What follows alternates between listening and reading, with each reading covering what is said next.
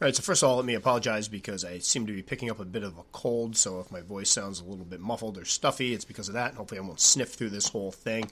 I actually gave thought to not doing a podcast this week, but I've got a pretty good streak going, and I want to see if I can keep them going uh, without missing a day. So here we go. We're going to give it a shot. So again, my apologies if I sound a little funny. But for this one, what we're going to be talking about today is care sheets and why most people that are really into the hobby know what they're talking about loathe them. And I commented on something was a podcast or a video about how care sheets are basically the devil, and somebody responded basically asking, "Well, how do you know that? Why why are all care sheets the devil?" I had somebody else say, "Well, how are we supposed to know what to look for?" And that that can be very tricky. Uh, the thing is, for people who have been in the hobby for a while and done the research and have kept these species it's very easy for us to pick out things that are wrong with the care sheets. The big one I tell people to look for is that somebody actually keeps the spider, because I've alluded to this in another, I believe it was another podcast I did where we are talking about care sheets and such. And I alluded to the fact that anybody can grab something off the internet. I could go right online right now, look up a, a random spider, cut and paste it, drop it on my website, and look like a rock star as far as knowing how to take care of tarantulas. And sadly, that happens quite a bit. And I shared a bit about uh, somebody who had started up a site, and I realized they had basically cut and paste all of their stuff from other sites, and all that was horribly wrong. We're talking about the type of stuff that could end up with a dead spider. So I always encourage folks to talk to people who actually keep them. That's why the Facebook groups can be fun. That's why arachnoboards and tarantula forum, things of that nature, can be a great place to go because you can literally speak to people that hopefully aren't just lying through their teeth. there have been I've been privy to a couple instances of people talking like they knew what they were talking about and come to find out they were only in the hobby a couple weeks or a month or so and really didn't know. But you can usually find and identify rather easily the people that know what they're talking about and get good information from them. And then when you find something online, I always encourage folks to go and cross reference it with many other sources. Uh, one of the big things, and I've alluded to this in the past, I teach, and one of the big things we're trying to get kids to do now in, in this day and age where everybody basically has a computer in their pocket and all the information you'd ever need is at your fingertips. Like literally, if I want to look something up now, if I'm trying to figure out an actor, I pull up IMDb on my phone and I check out who the actor was and all the movies they're in. It's so simple now. So now it becomes less about trying to memorize information and trying to find information. You can find all the information you want. It's weeding through the crap to find the good stuff, those good nuggets, the stuff that's reliable. And we always talk to our kids about Wikipedia, how anybody can go online and change them. And um, another teacher and I co-taught a class years ago, a history class, and we went through and added he and I to the list of people who wrote the Declaration of Independence, and one of the kids used that as a source and cut and pasted it, and there we are, you know, right in there, right in the Declaration of Independence. It was amazing. But um, that's something that takes that's a skill. And i think a lot of adults unfortunately lack the skill. And that's not a, a slam on anybody. It's we talk about you know ignorance. Ignorance is just not knowing something. Is not you know you haven't been taught yet. And i think a lot of people just they hop on their phones. I've seen people do it. They pull something up online or you know if you're on facebook and you get your news from facebook i've had i can't tell you how many times somebody will pull up an article and be like oh my god can you believe this? And i look it up. It takes like two seconds. You get on snopes and realize it's a fake article. But people don't recognize that readily. So it's an uphill battle for folks trying to get into this little you know niche market of tarantulas to find good information. And what happens a lot of times is folks will buy they, they get interested in a pet and and we can talk until we're blue in the face about everybody should be doing their research ahead of time. And again i've i always like to say there's you know the reality of what's going on. There's what we wish would happen on the surface, what what ideally would happen, and then there's the reality. And I like to work in the area of reality. And yeah, in a perfect world, everybody knows how to do proper research. Everybody's, hey, you know what? I'm thinking about getting a tarantula. I'm going to spend a month doing all the research for it. That's great, but it doesn't happen often, sadly. I, I talk to a lot of folks, and I, love hearing from people who are like, "Yep, yeah, it's, it's been two months now. I've been doing all this research. I'm watching videos. I'm going through this and that. That's fantastic, but that's probably not the norm." So let's work with a more realistic picture here of a lot of people will be in a pet store. They will see this beautiful tarantula. Like I've never seen one with blue on it before. I'm going to pick this thing up. They get it home. They do a little research and like, "Uh oh, this thing's apparently called a pokey, and it's got a heck of a bite." But the guy at the pet store told me that I could hold it. And those are the situations that are happening more often. So what can we do about that? Well, what happens in is in this case is people start doing their research after the fact, so they're working quickly. Time they feel like time's against them. They hop online and they're going to be inclined to grab the first piece of information they find. And usually with Google, when you pull something up, you you think that the first things that come up are going to be the ones that are most popular, that have been most uh, fit most people's searches, and you kind of hope they're going to be the legit stuff. Well, that's not always the case. So, just for an example, to illustrate how this kind of works and what you should be doing when doing this research, I picked a random. Somebody just asked me about the cobalt blue, the um, C. lividus or C. lividum. It's supposed to be C. lividus, I believe, but people have been calling it C. lividum, or they still call it H. lividum. I'm not going to get into that whole discussion. It's everybody thinks it's going to go back to H, but right now it's C, and uh, there's a whole story about what happened there. The cobalt blue. I will actually use a common name for this one, so we don't get too caught up. I don't want the comments to blow up in a discussion over the scientific name. Somebody asked me about the cobalt blue, and I was kind of surprised by the their reply to me was like I've been doing some information, and I basically read that people said this doesn't need to be kept moist, that they're very adaptive and they can be kept dry. Now, I've this is one of the species I wouldn't mess around too much with. It's it's an Asian arboreal. It, it, the general consensus is it's a fossorial species, meaning it's going to burrow. It needs moist substrate at all times. Um, I was speaking to a hobbyist who decided that, uh, unfortunately, decided that the majority of tarantulas out there that we say need it really moist are very adaptable. And uh, this is a topic I'd like to get into at some point because I do think there is some that's true to a point with some species, and I think as we keep these longer and longer, and unfortunately, some cases people just start, you know, or fortunately start kind of trying them out, seeing what happens if we let it dry out. How do they do? Do they molt well? Do they still eat? Whatever. This isn't one of the species I'd be willing to play with that yet, and this guy was keeping a couple um, cobalt blues on dry substrate. Well, he quickly lost one due to a molt. Now, was that because it's dry? I can't say that. I have no idea. It's it could be. It might not be. But it sure seems like one of the issues that is most commonly talked about with tarantulas that aren't kept moist enough that they have a difficult time molting. We talk about the fact that it requires a lot of moisture and fluid for them to complete the process. So it sounded like that could be it. And then he went to keeping the other one moist and it's doing fine. So Again, we can get into this topic later on. It is something I'm interested in and something I've commented on before about some of the species that are said to have to be kept moist, but they seem to do completely well dry, and the fact that there's a difference between something being ideal and something being just what they tolerate in the wild. But for the sake of argument, we're going to say the cobalts need the moist substrate. So what I did is I just put in H. lividum, H. lividus. I could put in all different, all three different names that the people are calling them right now to see what comes up as far as care sheets so we can kind of go through and pick apart what's good about this. So the first one I have, and I'm not going to give the website names, I'm not. I'm not about bashing other websites, and this isn't like I'm trying to warn people off of these. So I don't want this to lose its focus. The focus is more just recognizing how much misinformation is readily available out there and why it's so important for people to do research and, and more importantly, find people that they can trust to keep them to ask. So here we have the cobalt blue, which is still labeled as H. lividum.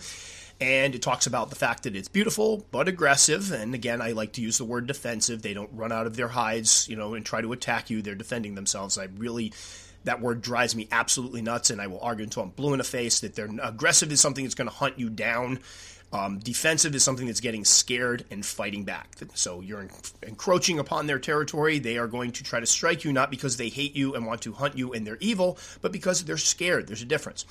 So they talk about the color and the lighting of blue. Great, all sounds good. Range, tropical forests of Myanmar, Thailand, Laos, Cambodia, Vietnam. Good, looking good. Type, burrowing, excellent. Full grown size, four to five inches. Sweet. Growth, fast speed. They do grow very, very quickly. Temperature, and here's our first alarm bell 80 to 90 degrees Fahrenheit. Um, again, I think I've made it very clear over the years that I absolutely loathe these arbitrary ideal temperature ranges that people give them. And I think what happens is they look up, and, and this is not necessarily bad, but they will look up the temperatures of the areas they're found in and just assume that's perfect for them. They will use you know their perfect temperatures. So right here, somebody that just picked this, well, let's just say they went to Petco or some local pet store because these guys tend to pop up quite a bit in pet stores. They're attractive, they're kept wrong, they look angry, they look blue. People are like, oh, these look great, and they bring them home. Right now, somebody is reading this going, oh dear Lord, it's only 75 in my room, or it's only 70 in my room, and panicking. And guess where that's going to lead to? That is going to lead to the person going out and either buying a heat mat or a heat lamp, or I'm going to get an email going, I think this thing's going to die because it's kept too cool. Or somebody else, some, another YouTuber, another blogger, whatever, somebody's going to get contacted asking about how to keep these.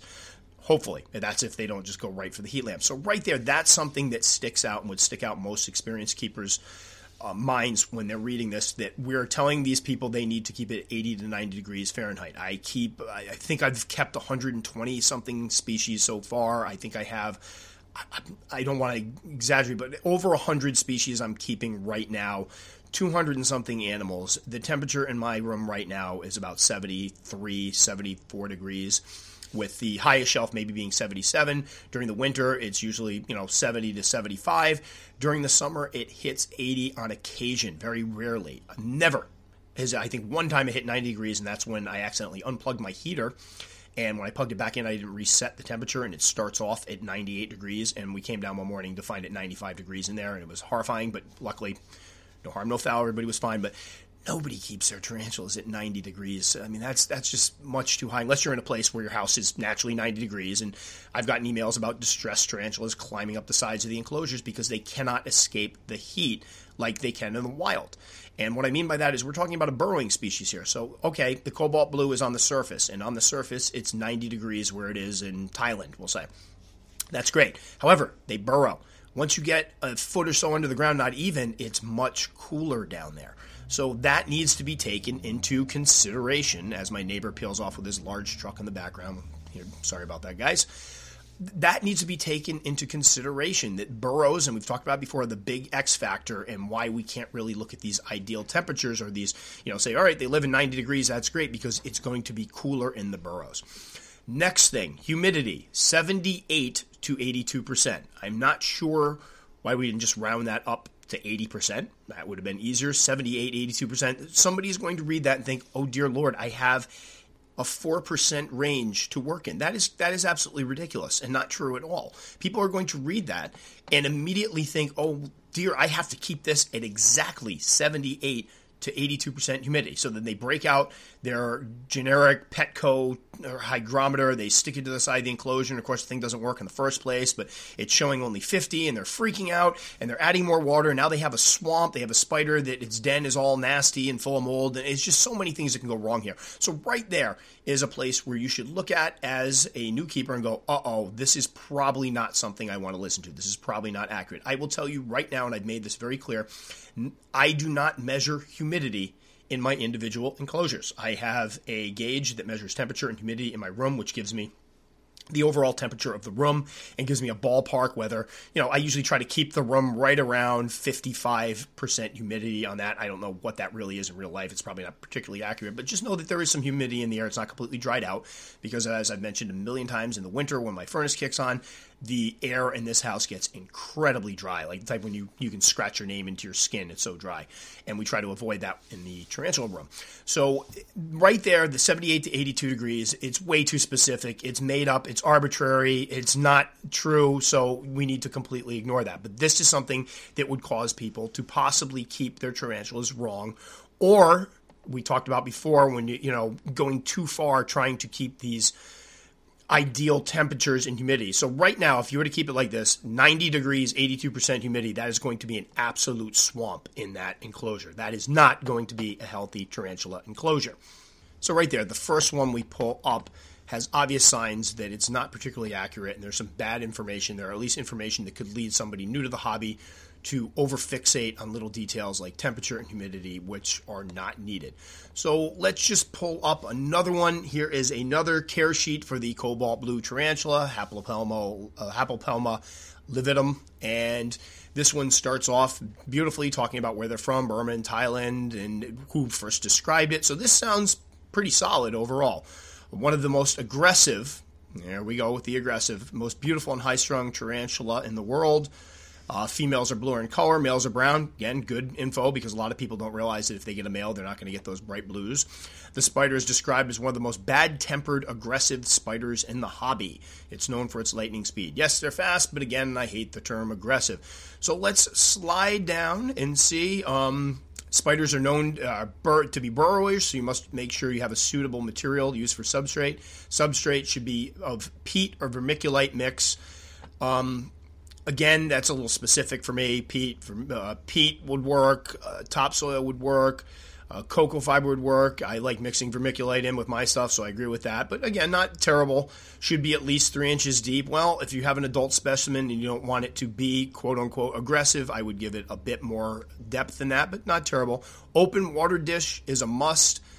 Perfect. Love the mention of the water dish, as is regular spraying of the tank with a plant mister and no account should the humidity fall be below 70%. So there we go. We got our first thing here that I would key in on. Again, we have an arbitrary humidity requirement. We have the old misting. I will tell you right now that when you are keeping tarantulas on deep substrate. I don't care how much you mist, all you're going to do is moisten the top level of that substrate, which is not even what your target should be. You want the bottom levels of the substrate to remain moist. I just had somebody comment on a YouTube video that was shot from above where it looked as if my substrate was dry, and they said, Your substrate is too dry, and I had to politely inform them, no, it's not. The bottom of it is moist. I allow the top to dry up because it keeps the mold away, it keeps the gnats away. I've had an issue with gnats. It's just that's you want them to be able to burrow and find the moisture level that they need. So, spraying the tank with a mister, it's great for some things, and uh, like if you're trying to do like slings and stuff and squirt a little water on the side, or some of my arboreals, I'll moisten down the plants because they can drink from that or the size of the enclosure. But as far as being a good way to keep the substrate in a burrowing species container moist, no. All you're going to do is get maybe, I mean, let's really drench it down, you're going to get the top inch or so. The best way is to get something you can kind of pour the water in, aim for the sides of the enclosures, let it percolate down between the plastic or glass and the substrate so it soaks down those lower levels. And that way you can let the top dry out and the tarantula or scorpion, whatever you have that needs humidity, can dig down to the level it needs. And so we have here for humidity, our list for humidity is 85%. Again, arbitrary. I don't even measure humidity in my, I'm a species. I don't measure my humidity for my cobalt blue. I just make sure that the bottom of the substrate is moist. That's all you need. But of course, it doesn't articulate that here. So again, a horrible care sheet? No, but one that could lead people astray and one that's going to lead people to go out and buy a plant sprayer, spray the snot out of this enclosure. They're going to be measuring their humidity with their Petco humidity gauge, and it's going to drop after about five hours because all that water is just going to evaporate, and they're going to freak out and spray it again, and it just doesn't make for good tarantula keeping. So, as you can see, it doesn't take much. These are like the first three or four that I pulled up and it doesn't take much to ferret out those little details that show whoever's writing these either it's old information or whoever's writing them might not even keep them. So here's another one with the cobalt blue, and this one actually has C. lividum. I believe, again, it's supposed to be lividus, but uh, we'll go with it. Care sheet. Cobalt blue tarantulas are one of the most impressive tarantulas available in the pet trade. Well, they're blue. That's pretty, but um, talks about the coloration, arguably first commonly available blue tarantula. This is good. It's well written. It's nice. It's a nice little picture of looks like a male maybe here. Has remained popular. Tarantula is impressively stocky in appearance and frequently uh, frequently available. I think the reason why it's so popular is they uh, basically import the snot out of the wild caught adults. You see a lot of those available. I get a lot of emails from people who have picked up uh, grown adults and females. So I think that's probably an issue. We need to start breeding them so we can have little babies. Cobalt blue wild environment. The cobalt blue has relatively large home range through evidence suggests that population numbers may be struggling due to habitat loss. That's obviously a good one. It talks about the range. So far, it's looking great. Cobalt blue caging. All right, I have my first issue.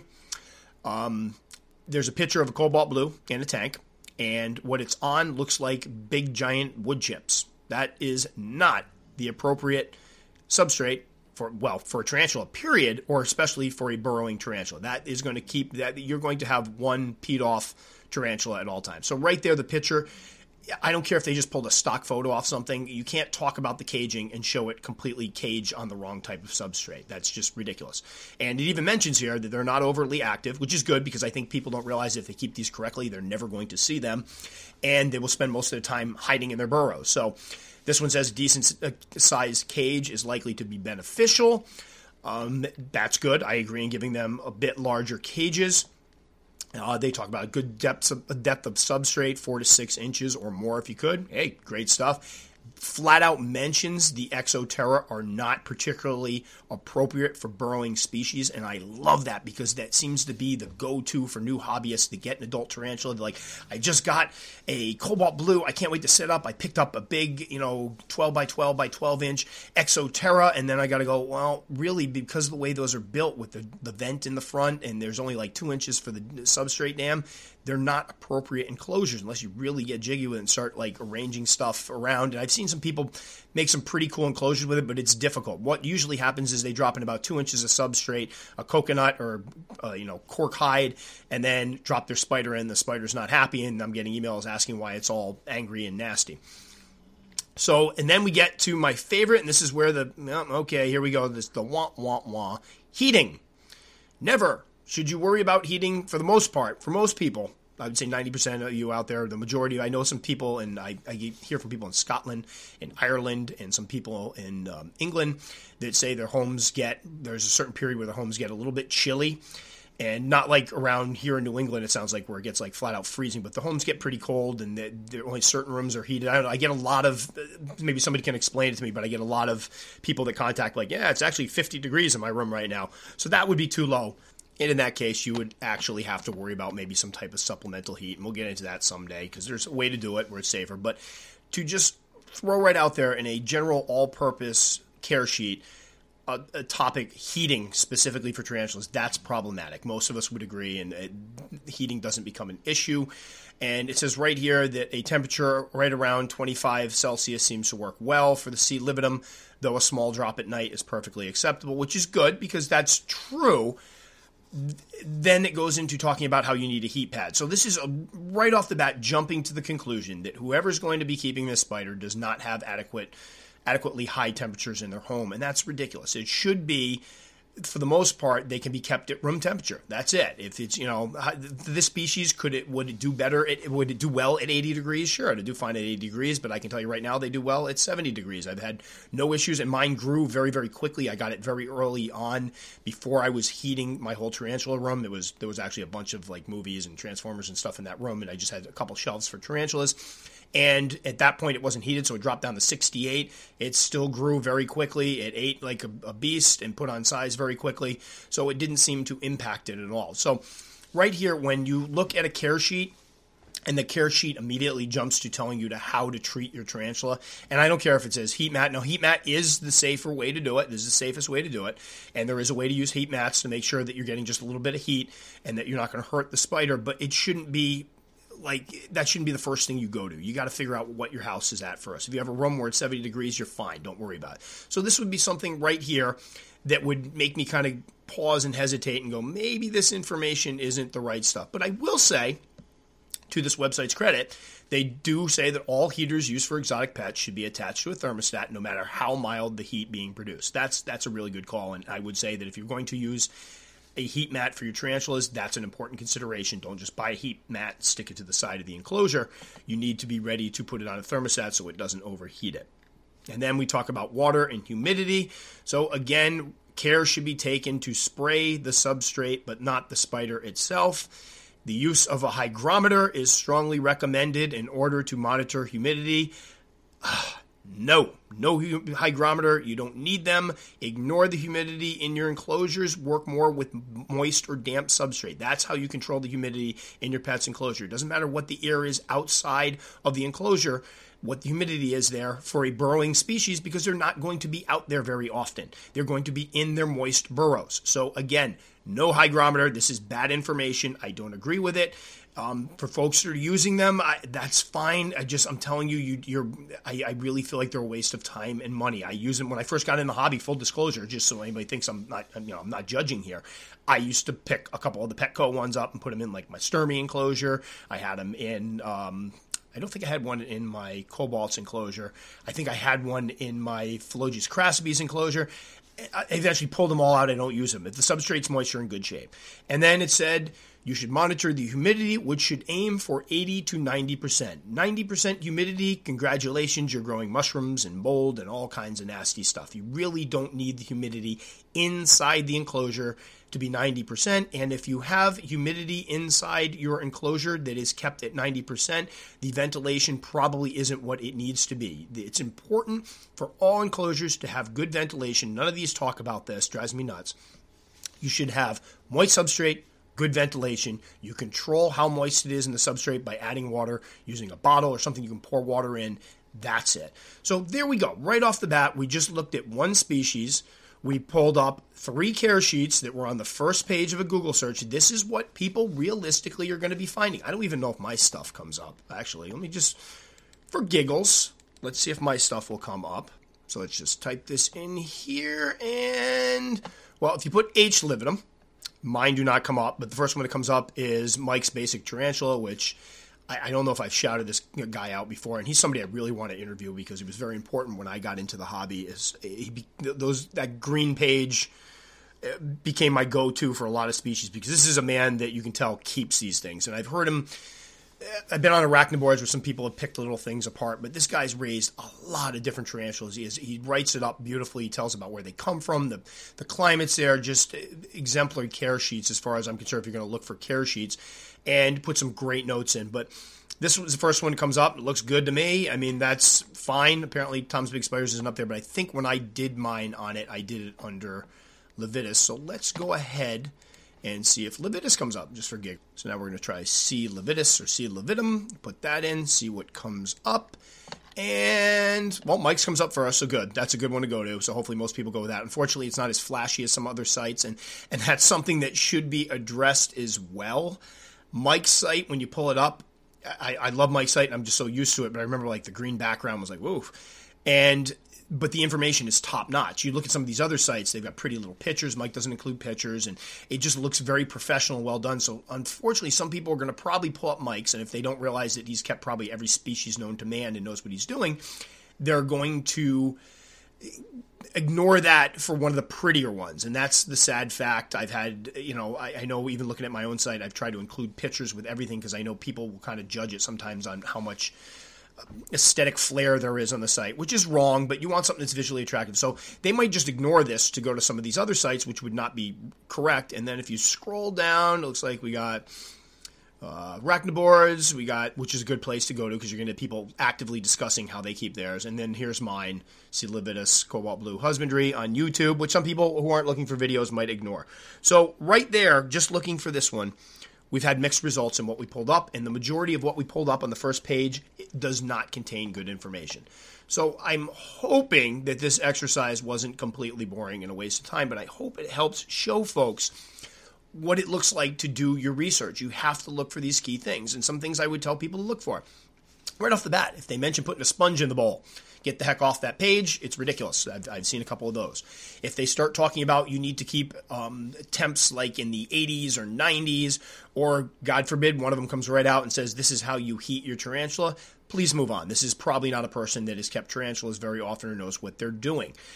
And I think it's always important to try to figure out if the person writing the care page or the husbandry notes that you're looking at has actually kept them before.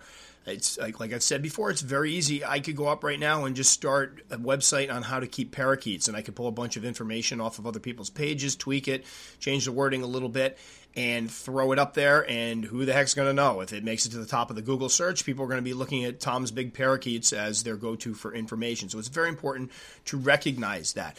And this goes, I think it should be mentioned this goes for YouTube videos as well. There are a lot of people doing some amazing YouTube videos out there. I belong to a group that's basically a Facebook group for YouTube uh, arachnid channels. I believe it's open now to snakes and tarantulas and scorpions. There's some great people, but please keep in mind that just because somebody puts together a YouTube channel does not mean they know what the heck they're talking about. And I'm not thinking of anybody in particular when I'm saying this, but I do know there are people that do YouTube channels for educational purposes and they are trying to show people how to keep them. I know my main motivation for going to YouTube from my blog was because teaching wise, it was easier to get my information out there where I could sometimes demonstrate it. So, for example, I could write a 3,000 word article on how to rehouse but seeing me do it is so much more powerful, I think, and it's much more useful to the new hobbyist who's like, how does this work? How do you cup them? I don't understand. They can see it in action. That said, there are people out there that just want to post up. It's kind of like a journal for them to show their friends and stuff. When I first, uh, the first couple things I post up on YouTube were just kind of fun stuff, so I totally get that. It was kind of things I was showing my wife or kids at school and whatnot. So it's important to, before you immediately pull up a video, and assume, oh, this person's on YouTube, so they must know what they're doing check out their channel. Find out what, what what are they doing this for? Are they doing it to instruct? Are they just showing how they're keeping things? I know I ran into one a couple years back where somebody was instructing people how to set up a certain species. Well, one of the things they did during the video was they filled the water bowls. They had a bunch of slings. They filled the water bowls with sponges. Right off the bat, that person unfortunately doesn't know what they're doing, and sadly, people are going to go out see this. They talked with authority. They sounded really good. Were, the person was intelligent and it sounded like they knew what they were doing. But people are going to see that and emulate it, and that's not quite it. So this ex- extends from just internet articles and care sheets, but into if you're using YouTube videos for your main source, just make sure you you know watch a few from somebody, see if they look like they look at the comments. Sometimes you can find stuff from the comments. Um, make sure that w- the person you're emulating knows what they're doing, because again, I think a lot of people get into this hobby and it's the nature of the beast that you want to talk to people about it. And guess what? Most people don't want to talk to you about giant spiders. Most people are terrified of giant spiders. So you kind of have a limited audience. It's not like if you get a new dog and everybody's like, oh, show me pictures of your puppy. It's so cute. I want one of those. I had a puppy that did this once. It's not the same. You come and go, yeah, hey, this weekend I had a great weekend. I picked up a um, M. balfouri. It's a spider. They want to get the heck away from you as fast as possible. And I, I totally understand that. So what happens is people want an outlet to kind of share, have other people share their enthusiasm. So this is a great way to kind of you put up a YouTube channel. You have people going, "Oh, I love this species." Some people do it and they put it up there and they open it up and say, "Hey, if anybody's kept these, can you help me out?" That's fantastic, and that's a great outlet for people. But it's important to differentiate when you're watching these videos. Is it somebody that's just sharing their experiences like they would a you know a journal and not necessarily saying they know exactly what they're doing, or is it somebody that has some serious experience? And is trying to teach. That's an important differentiation to make. So be careful when out there looking for information. If you can talk to people, talk to them. That's the best way to get info is just go out and send out an email. If you have something you have a question at and you find somebody that looks like they know what they're doing, shoot them out an email, see what they say or, or comment on their video or comment on their Instagram. Apparently you can email or you can message people on Instagram. I can't figure out where the heck the uh, messages are. So if somebody wants to chime in, help me out on that one. I have somebody that wants me to respond to their messages and I haven't been able to find them apparently, which is embarrassing. But I will say when I signed up for Instagram, I heard all my kids at school talking about it. And I thought all you did was just throw up pictures and people like put a heart on it or something and say they like it. And apparently, there's more to it. It's another social thing where you can chit chat and everything. Whoops, didn't realize that. So I'm learning. I'm learning. So if you sent me messages and I haven't responded, I'm not being rude. It's just I forget to even look for messages on that. I just kind of throw stuff up for fun. But anyway, I digress. When looking for information, make sure you do your due diligence compare. Don't just take one person's word for it. If you watch one good YouTube video, that's fantastic. Find more good YouTube videos. Compare, see what they're saying. And again, there's more than one way to skin a cat. I actually hate that expression, not sure why I said it, but there's more than one way to do this at times and keep things, and neither way, even though they might be totally different, is necessarily incorrect. However, there are some things that are pretty much locked in in this hobby as far as being the correct way to do things. You want to make sure you pay attention to those, and a lot of this will come with experience. So that'll about do it for this one. I'm glad I made it all the way through without sneezing because my nose has been stuffed up and I've been trying not to sneeze this entire time, so I'm glad I made it through.